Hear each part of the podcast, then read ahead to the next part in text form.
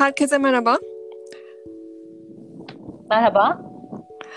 Ee, bu hafta iki kafadan muhayir, Reyhan ve ben Duygu. Pieter Bruegel'in e, Karda Avcılar isimli resmini konuşacağız. Evet, harika bir resim Duygu. Harika bir resim, harika tonlar ve yine Flemen resim, ressamları. Yani biz buradan çıkamayacağız galiba bir süre Reyhan. Kesinlikle ama o kadar engin ve o kadar keyifli ki ve öyle de detaylı ki. Evet ve çok esin vermiş. Bütün sanat tarihini yönlendirmiş. Çok etkileyici resimler gerçekten. Ee, sanırım bir sonraki podcast'te de bunu konuşuyor olacağız. Mutlaka. Brügel'den bahsedelim biraz. Ee, kimdir acaba Brügel? Ee, Brügel 16. yüzyıl Flaman ressamlarından biri. Ee, sanırım ailece resim kültürüyle ilgili oldukları için e, onu çocuklarından ve torunlarından ayırmak için ona Hı. çeşitli lakaplar takılmış. E, baba, köylü, yaşlı gibi şeyler söylüyorlar evet. isminden önce. Ailecek ee, ressamlar. Evet. Ya üç kuşak zaten, toruna kadar ressam. Zaten öyle bir gelenek var galiba değil mi? Bu bir meslek yani aile mesleği gibi bir şeymiş galiba tabii. o dönemde. O dönem öyle tabii ki. Tabii Bürgel'de de Bürgel'den almıyorlar eğitimi ama sonuçta aile bir şekilde o kültürle birbirlerinden evet. E, eğitim alarak devam ediyor. Bu arada resmimizin adını dinleyicilere söylemekte yarar var. Karda Avcılar şu an. Bürgel, evet, Karda, Karda Avcılar diyeceğiz. Evet. Ee, bu çok önemli bir resim ee, çünkü birçok e, esere de ilham vermiş. Ee, podcast'in sonuna doğru bunları tek tek konuşuruz istersen. Tabii ki. Önce Brügel'le devam edelim. 1551'de Aziz Luka Loncası'ndan e, usta ünvanını Hı. alıyor.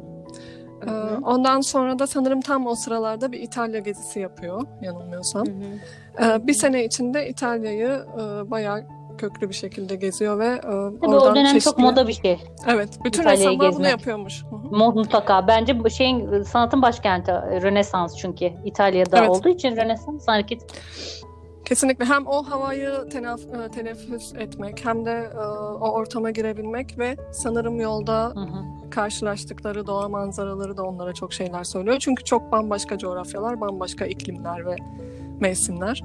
E, Brügel de buradan çok güzel etkileniyor. E, ve hı sanırım bu sonsuz engin dağ manzaralarını daha çok hafızasından yani o geziden alıyor. Çünkü Hollanda'da böyle dağ manzaraları yokmuş anladığım kadarıyla.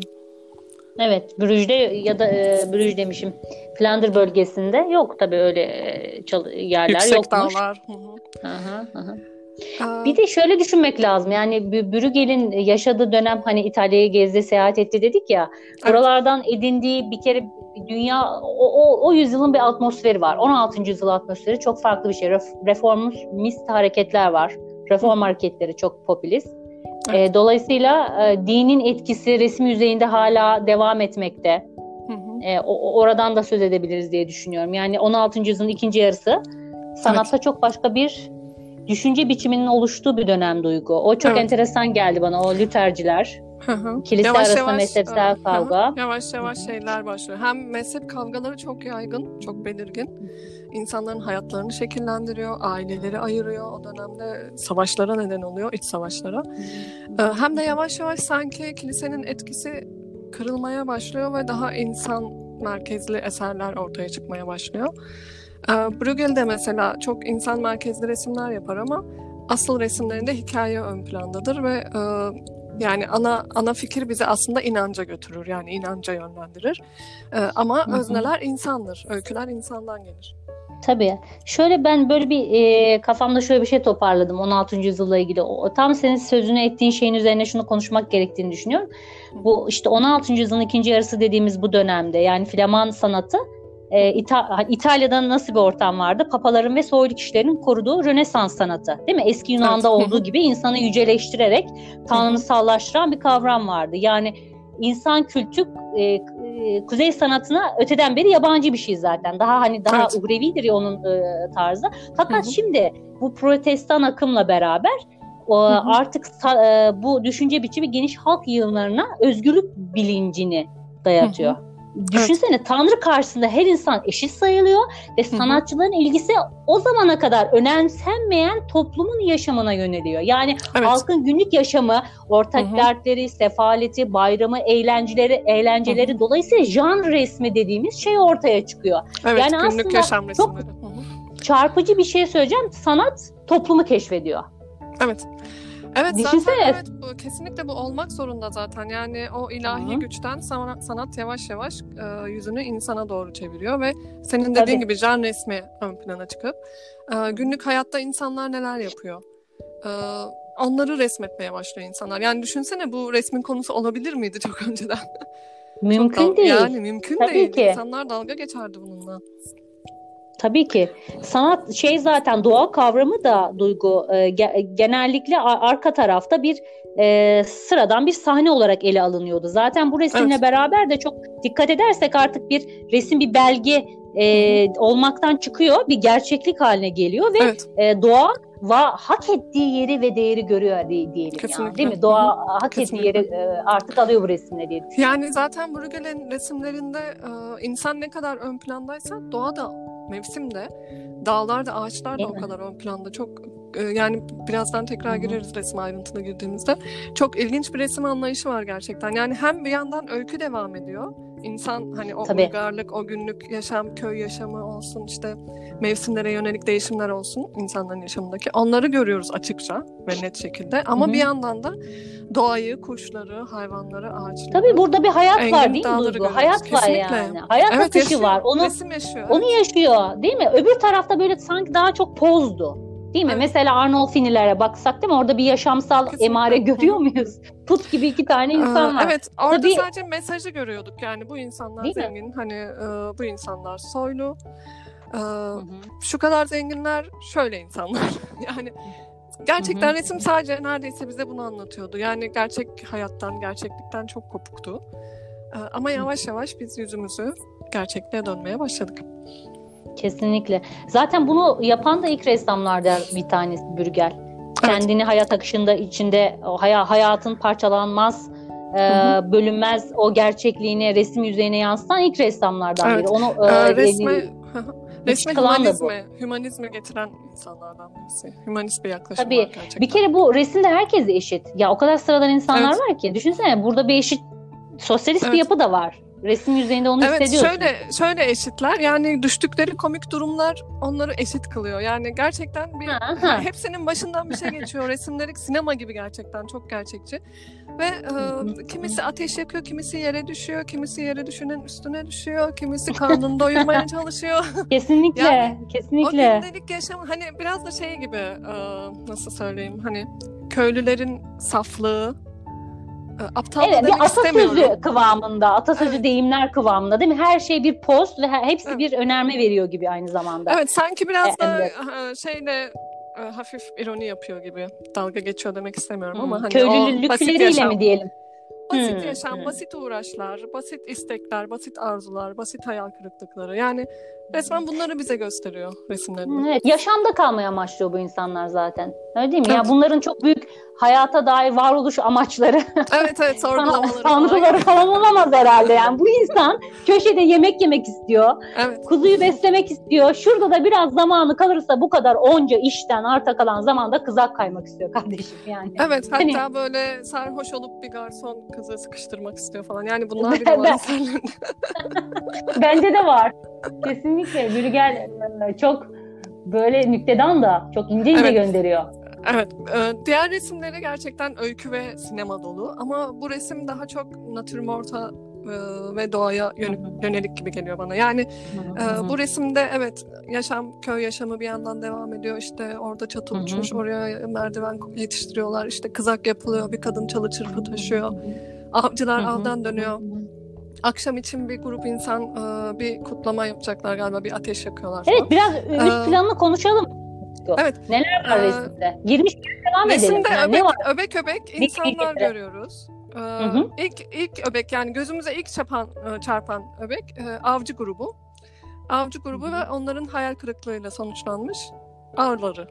Yani gerçekten bir hayal kırıklığı var orada. Köpeklerin hı. başlarının öne eğilmesi, avcıların böyle hani dik ve gururlu bir şekilde değil de böyle yenik bir şekilde yürümeleri. Zaten sırtlarında sadece bir tilki avlamışlar galiba o var. E, o hissi sen de alıyor musun baktığında? Alıyorum. Hayal kırıklığı, umutsuzluk, Evet. bir bıkkınlık ve yorgunluk var. Zaten arka planda eğlenceli insanlarla da bir tezat oluşturuyor. Yani burada Evet. bıkkın değil mi? Avdan dönen bir e, üç tane insan. Öte, Evet. öte tarafta çok daha eğlenceli bu tarz bir takıntısı ya da böyle bir ailesi olmayan insan grubu var. Bunlarla da tabii. Şöyle gibi sanki hani avcılar o, o kardan ve soğuktan olumsuz etkilenmiş, mücadeleyi kaybetmişler. iyi bir av gerçekleştirememişler. Ama öbür tarafta bu mevsimle eğlenebilen insanlar Evet. da var. Bu soğukla bir şekilde eğlenmenin yolunu bulan. Saf köylüler de var, mutlu köylüler de var. evet, evet. Pompo saf deyince çok yani çok iyi şey de bir konu değil mi Duygu? Yani bu konu- Evet. saf deyince maalesef filaman sanatı bunu yapıyor değil mi? Yani sözünü ettiğin şey işte bu kelimeyi Evet, evet. söylemek zorunda kalıyoruz.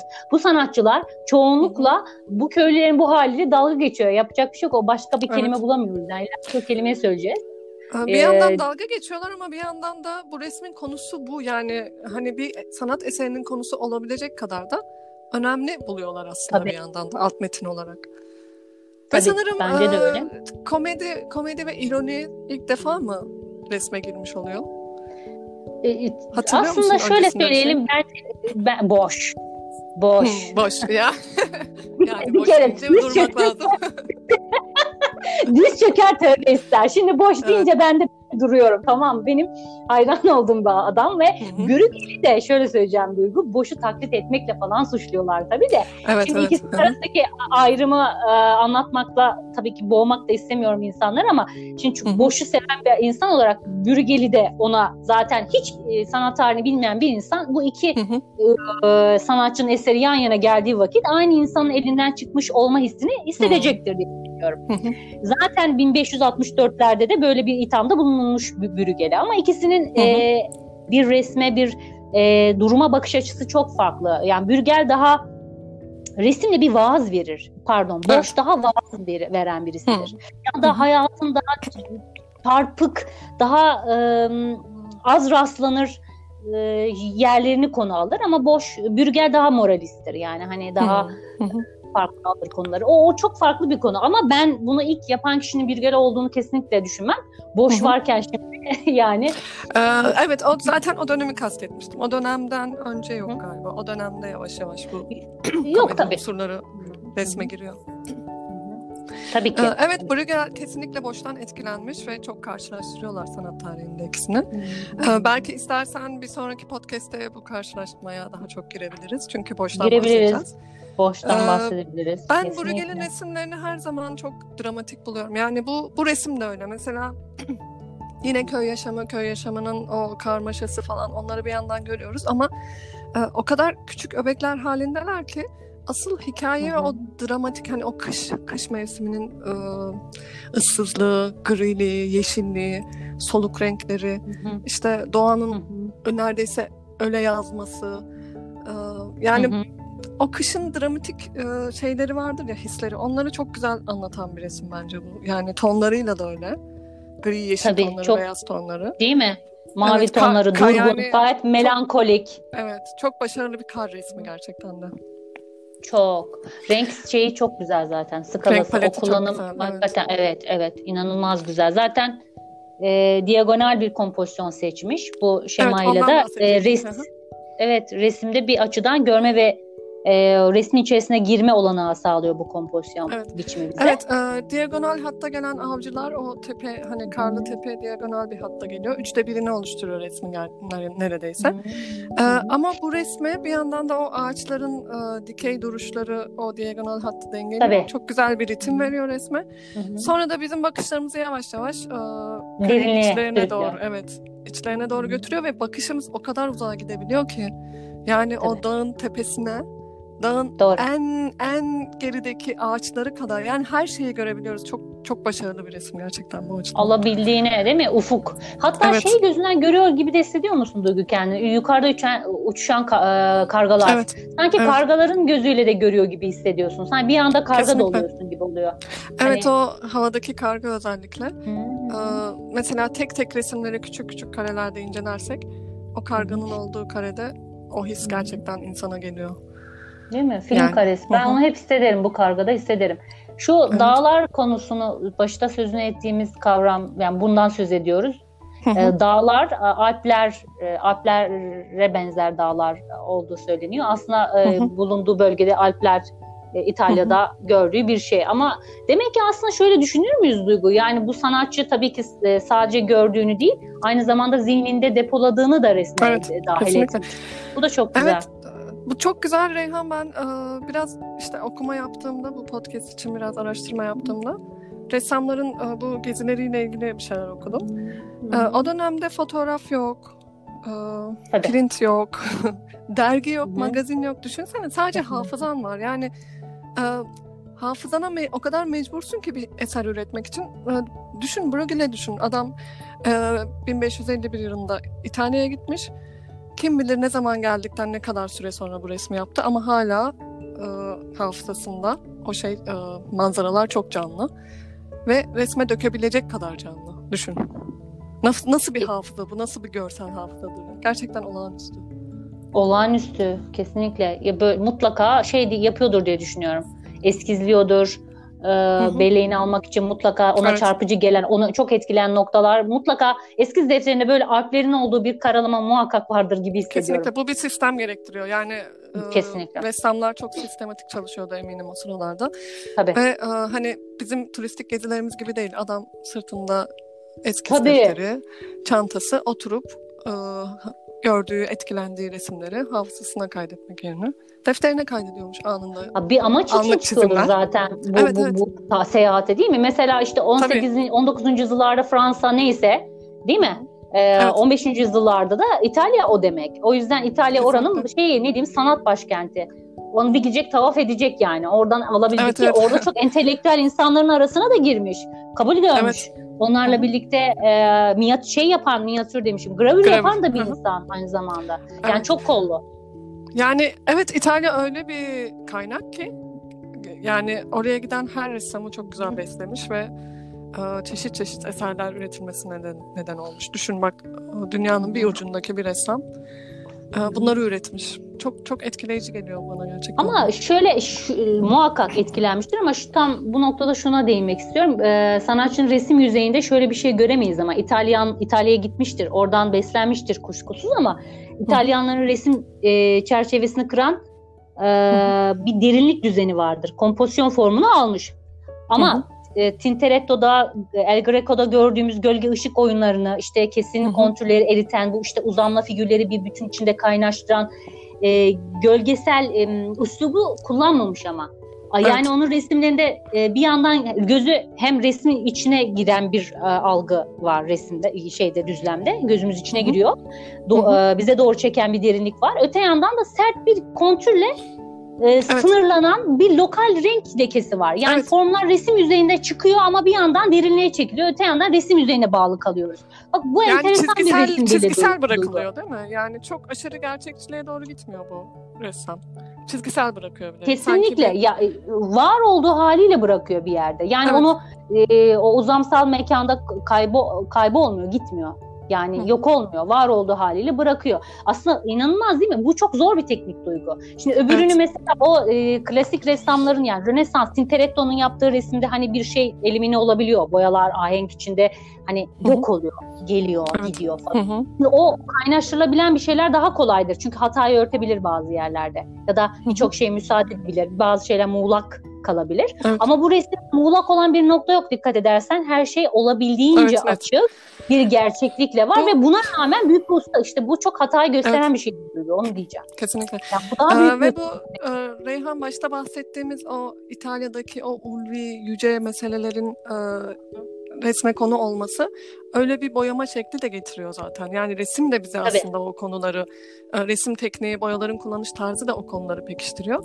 Ve de burada da kesinlikle mesela e, çizgisel kalması, neredeyse basit gibi görünmesi resimlerin sanki bize edindiği konuları yani köy, köy yaşamı budur ya yani köyde renkler bellidir, giysiler bellidir, kontürler bellidir, e, hı. tonlar bellidir. Böyle e, hani birbirine yüce geçmeler böyle renk yelpazeleri falan çok göremiyoruz. Ana renkler var zaten. Bu resimde de öyle. Ama doğa Yeşil, sonuçta. beyaz. Doğayı konu Evet. aldığı için. Evet. Ee, kesinlikle. Doğadan referans alıyor. Burada net net bir bir doğa. Evet. Net bir doğa, net bir yaşam. Primitif bir net yerde. bir insan. Evet, kesinlikle. Doğru, haklısın. Ee, son- Ve e, Bruegel de sanırım şey yapıyor. e, o dönem neredeyse e, günlük hay- hayatı kaydedecek kadar çok inceliyor. Yani e, çeşitli hikayeler var. İşte köyleri tek tek gezip yöresel kıyafetleri çizermiş. işte onları kaydedermiş. Resimlerinde de zaten çok kullanıyor bunları. Neredeyse bir belgesel gibi. O döneme anlatan Kesinlikle. belgeseller gibi. Zaten çok sipariş alan bir adam. Bu arada onun hamisinden de söz edelim. Yani bu resim nasıl e, olur e, sipariş edilmiştir? Nicholas Jean Helling diye bir e, önemli bir tüccar var. Hı hı. O, o Evet. onun siparişi üzerine yani herhalde bir köy evine ya da bir yere istedi. O, e, yılın 12 ayını resmetmesi için e, bir 6 tane panelden oluşan bir sipariş veriyor. Bu 6 panelin e, o, ya 12 tane ya 6 tane muğlak. Ama Hı hı. bunların bir kısmı kayboluyor. Sadece çok belli başı, Beş, başlıları beş tane kalıyor. kalıyor. Hı hı. Hı hı. Hasat zamanı, Beş tanesi, kardaki evet. avcı, kasvetli gün, saman e, hasadı, sürünün dönüşü, seriden Hı hı. geriye kalanlar. E, Evet. bu, neyse ki bu da kalmış. Kesinlikle yani bu resim bence bilmiyorum bana mı öyle geliyor ama ben bu resme her zaman çok değişik bir anlam yüklüyorum ve hepsinin arasından sıyrılıyor sanki. Yani sana da öyle geliyor mu? Yani grafik başarı açısından, drama açısından, anlatım öykü açısından çok üstünde ge- geliyor bana diğer. Dur, neden resim. biliyor musun bence? Bence o şundan kaynaklı oluyor. Biz burada bu kompozisyon çok vurucu burada. E, hı. sanki avcı gibi hissediyoruz kendimizi. O avdan dönenler var ya. Çünkü Evet. geriden kamera geliyor. Hani değil mi? Bir gözümüz kamera g- Evet. gibi hissediyor. Onu bize veriyor. Sinema aç şeyi var sanki burada değil mi? Bir Evet. e, sinema görüntüsü var. O yüzden herhalde çok içine çekiyor. Çok tanıdık geliyor bize modern insanlara. Olabilir. yani. Bir de şey e, diğer resimlerinde e, inceledim diğer resimlerini. O, e, Hı. o öbekler yani insan öbekleri çok fazla sanki. Hani boşta öyle ya. Çok fazla insan yığılıyor, yığ- yığıyorlar resmin içine. Ee, burada sanki böyle güzel bir denge var. Hem doğa, hem insanlar, hem köy, hem e, ağaçlar. Yani her şey birbirini çok güzel dengelemiş. Hiçbiri birbirinin üstüne çıkmamış gibi geliyor bana. Tabii. Tabii onda bir matematik var. Çok ciddi Evet. Bir matematik var. O da resmi kusursuz kılan etmenlerden bir tanesidir diye düşünüyorum. Evet. Zaten bu güzel, sihirli matematik birçok sanatçıyı da etkiliyor. Sonrasında sinemada da çok kullanıldı bu resim. Ee, mesela Evet, sinemadaki etkilerine gidelim. Evet, Evet, çok güzel etkiler var. Solaris filminde e, çok yani efsane bir filmdir zaten o. E, hı. O filmde bu resim çok önemli bir sahnede görünür. E, hı. Solaris filminde şöyle bir e, konusu var. E, mürettebanın mürettebatının tının delirmesine neden olan şeyi keşfetmek için uzak bir gezegenin yörüngesindeki bir istasyona bir görevli gönderiliyor. E, ve o görevlinin bu olayları araştırmasını ve sebebini bulmaya çalışmasını izliyoruz. Bu arada tabii e, gizemli şeyler yaşanıyor, e, halüsinasyonlar, işte ev özleminin, günlük yaşam özleminin araya girmesi falan. Bu resimde çok kilit bir noktada e, karşımıza çıkıyor ve bize şeyi e, simgeliyor. Günlük hayatı işte e, bu, bu bugünün bu hayatını, bu gerçek hayatını simgeliyor. Hı hı. E, çok vurucu bir noktada gerçekten. E, Mirror filminde de mesela Tarkovski'nin Mirror filminde direkt bu sahneyi taklit eden kompozisyonlar kurulmuş. Kar sahneleri kurulmuş. Ee, sonra Lars von Trier'in Melankoli filminde Evet. bu Aa, resim çok çok önemli. Müthiş bir yerde hakikaten. Evet. O, o bir, bir Justin denen bir baş e, rol Hı hı. karakterimiz var. Onun e, işte bir hışımla gelinliğiyle odaya girdiği sahneyi hatırlayalım. Evet. Hı hı. E, büyük bir e, hayal kırıklığı ya da işte o genel bir ruh hali var. Hani melankolik işte. evet. E, ve çalışma odasında bu e, eniştesinin herhalde değil mi o çalışma odası? Öyle anlatıyorum. hı hı. yani çok önce izlediğim bir şeydi. O orada mesela e, sahnede e, izleyiciye açılan aslında o e, eniştesinin e, rafine zevklerinin ispatı niteliğinde sanat eserleri var. Onları a- Evet. açılmış bir Hı hı. şekilde. Onları değiştirirken bu sahneyi görüyoruz büyük bir hızla. evet. Yerine Hı hı. yani aslında çok modernist av- avantgard ressamların eserleri var. İşte Malevichlerin, işte Mondrian'ların falan. Bunlar Hı hı. yerine Caravaggio'ları koyuyor. işte Bruegel koyuyor. Ee, bu tarz eserlerle yer değiştiriyor ve aslında e, oradaki e, kişinin yani o başrol karakterinin de e, ruhani durumunu Kesinlikle. niteliğinde diyebiliriz. Yani Ya Harika evet bir aslında sahne. bu resmi bu resmi özetlesek melankoli derdik herhalde değil mi? Yani o kelime geliyor gerçekten de baktığımızda. Evet. Evet, iyi ki de kullanılmış. ya. Kullanılma anı. Ya bu e, ne kadar ilham verici görüyor musun ya? Şu resimlerin Kesinlikle. Ben buna sanat- bayılıyorum Reyhan. Yani bayılıyorum ben de aynen. sen- sinema tarihinde res- resimle ilgili e, şeyler yakaladığımda, e, hı. at metinler yakaladığımda, çeşitli görsel göndermeler fark ettiğimde o kadar mutlu oluyorum ki yani sanat dallarının birbirine e, böyle beslemesi, birbirine mesaj göndermesi, e, birbirini geliştirmesi çok çok güzel ya, çok büyülü bir şey bence bu. Mutlaka da devam edecektir diye düşünüyorum bu disiplinler arası bağlantı. He- hepimiz birbirimizi besliyoruz ya. Gerçekten öyle. Evet. Okuyoruz, kesinlikle. izliyoruz. Bir şey söyleyeceğim. Ee, yine etkilenenlerden bir tanesi Ülkü Tamer diye biliyoruz. Evet.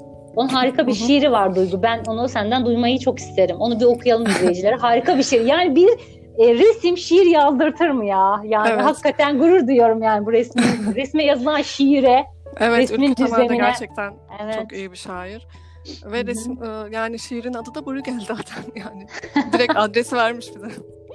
Şahane. bir- Ama bu resme dönük yazılmış. Yani o kadar ilham verici Evet. ki oturmuş ve bunu yazmışsın. Düşünsene. Ne şahane bir Evet şey. gerçekten çok güzel. Gökyüzü ayaklarımın ucundan başlıyor. Köpeklerin bakışlarında birer keman tadı. Avcılar ve kuşlar avdan dönüyor. Zaten her yanda hüzün görülür. Uzakta çocuklar yaşı kayıyorsa, kızaklar tahtadan yapılmışsa, kar dinmişse, avdan dönüyorsa avcılar, insan anlamışsa ansızın başladığını gökyüzünün ayaklarının ucunda. Kuş tüyleriyle kaplıdır burunları, birer sirk emeklisine benzeyen avcıların. Soluk alır, tüy verirler yorulunca. Yürekleri birleşir, geniş bir av ülkesi olur. İçinde tazılar yaban ördeklerini, çantalı okullular, kar tanelerini avlar. Norveç'in nüfusunu bilir de okullular, karın nüfusunu bilmezler nedense. Zaten her zaman hüzün doludur biraz Norveç'ten söz açan şiirlerde. Gökyüzü ayaklarımın ucundan başlıyor. Ağzımın kemiğinde dağınık bir şiir tadı. Gürgenler ve kayınlar avdan dönüyor. Sırtsız atmacalar çizerdim şimdi. Bir kayığın yelkeni geçseydi elime. Unutmazdım yelkenin bir köşesine tabut başlı bir avcı yerleştirirdim. İçime çektiğim hava değil, gökyüzüdür. Harika. Ülkü Tamer gerçekten çok güzel bir şiir. Müthiş Ve ifade etmiş gerçekten. O kadar güzel anlatmış ki şiirin atmosferini. Yani resmin atmosferini. Evet. Zaten birebir bütün katmanlarıyla gözümüzde tahayyül edebiliyoruz değil mi? Yani kafamızda o resim geliyor. Evet. Evet Zaten işte bak bilmesen resmin bile buradan başarısı- yapardın herhalde. Kesinlikle resmin başarısı işte bu ya bu duyguyu edebiyata ve sinemaya yansıtabilmesi. Gerçekten belki de bu yüzden çok özel bir resim bu bilmiyorum. Ben çok ayrı bir yere koyuyorum bu resmi. Bakalım şimdi e, her bir resim çok özel.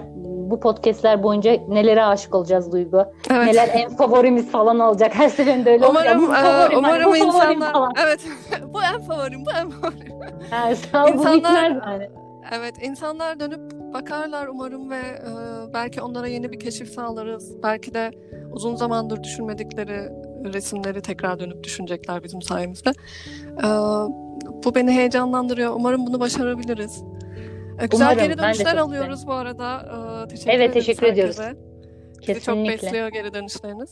Heyecanlandırıyor teşekkür ve ederim. yeni podcastler için motive ediyor. Kesinlikle. O zaman çok teşekkürler. haftaya boş diyelim mi? Değilim. evet. Orada sazı sana vereceğim. Valla bilmiyorum. Senin adamın. E, tabii ki hayranıyım yani. E, her hepsinin hayranıyım da boş başka bir yerde tabii. Çok teşekkür Tamam. ediyoruz sizi dinlediğiniz için. Teşekkür ederiz. O zaman görüşmek üzere. Hoşçakalın. Hoşçakalın.